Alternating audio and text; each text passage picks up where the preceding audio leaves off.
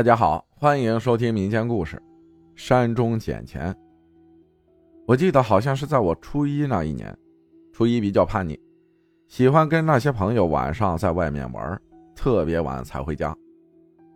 那天我和我的五个朋友到一个不是特别高的一个山上公园玩，其中有两个女孩子。山上有一个塔，像托塔李天王手里拿的那个。我住的地方离那里不是特别远。所以听附近老人说过，那个塔上好像死过人。听说是有几个小混混把一个喝醉酒的女孩子给强奸了，女孩子在反抗的过程中从塔上掉了下来，摔死了。不知道怎么回事，那个女孩就葬在了那里。那晚我比较发慌，因为我知道这件事情，他们也应该知道。但是因为有女孩子在，所以虚荣心作祟。每个人都强装镇定，往半山腰去。半山腰有一个花坛，还有许多石头的椅子可以供人休息。我们就聚在那里玩，像街溜子一样。我们当中有一个比较瘦一点的，叫小浩，他就蹲在那个花坛边上。我们都点了一根烟，在那里抽。突然一阵风吹了过来。把烟吹到了我的眼睛上，我下意识的眯了下眼睛。随之而来的就是小浩的一声惊呼，他大叫了一声说：“这地上怎么有钱呀？”我们都以为他在开玩笑，所以没怎么在意。但是见他不说话了，我们就转过头去看，他就低着头在那里捡钱。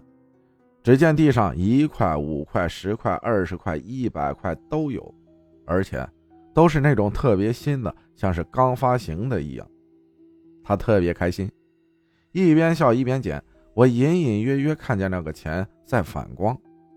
他喊我们去捡，并且说：“赶紧，不然捡完了我不分给你们的。”我没敢动，而且相当的疑惑：这个地方怎么会有钱呢？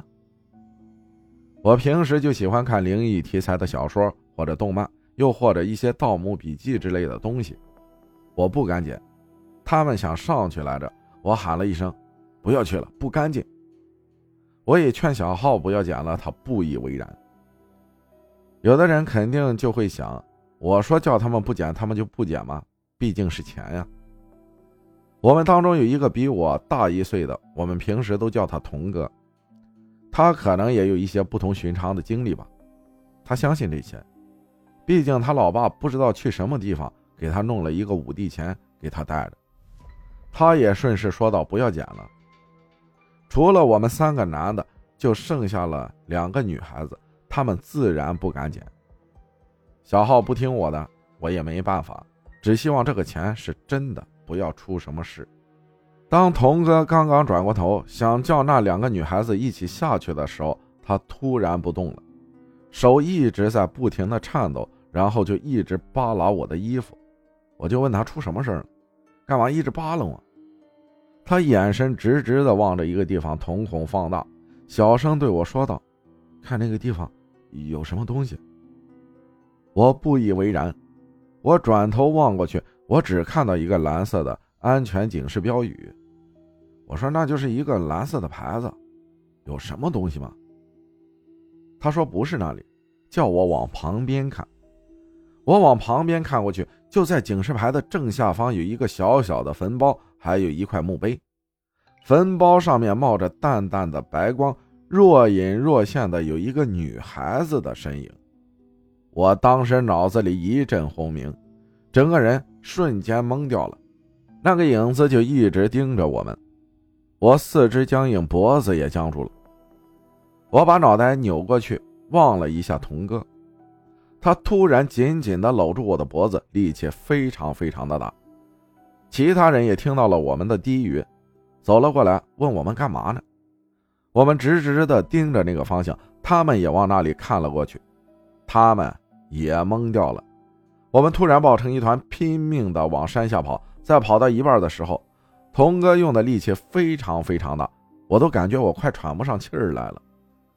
我往他那边瞄了一眼，只见他眼泪鼻涕一直往下掉。我没有办法，我快喘不过气儿来了。我还是说了一句松手。他力气虽然小了点，但是还是抱着我的脖子。我拼了命的往山下跑，其中我穿的人字拖还掉了。我低着头把人字拖捡了回来，疯狂的向着他们追过去。当我们跑下山的时候，就松了一口气。可是这个时候，童哥一声惊呼，因为他的五帝钱裂开了。我们越想越害怕，就各回各家，各找各妈了。就在我以为这件事情过去的时候，过了三天，他们都没来找我玩。我就特别好奇，我拿出手机发信息给他们，童哥就说他不敢出门，因为小浩生病了，生了怪病，怎么也醒不过来。我就问他怎么回事，他就告诉我，小浩回家之后就病了，然后就没醒过来。他老爸早上去上班的时候叫他，他也没起。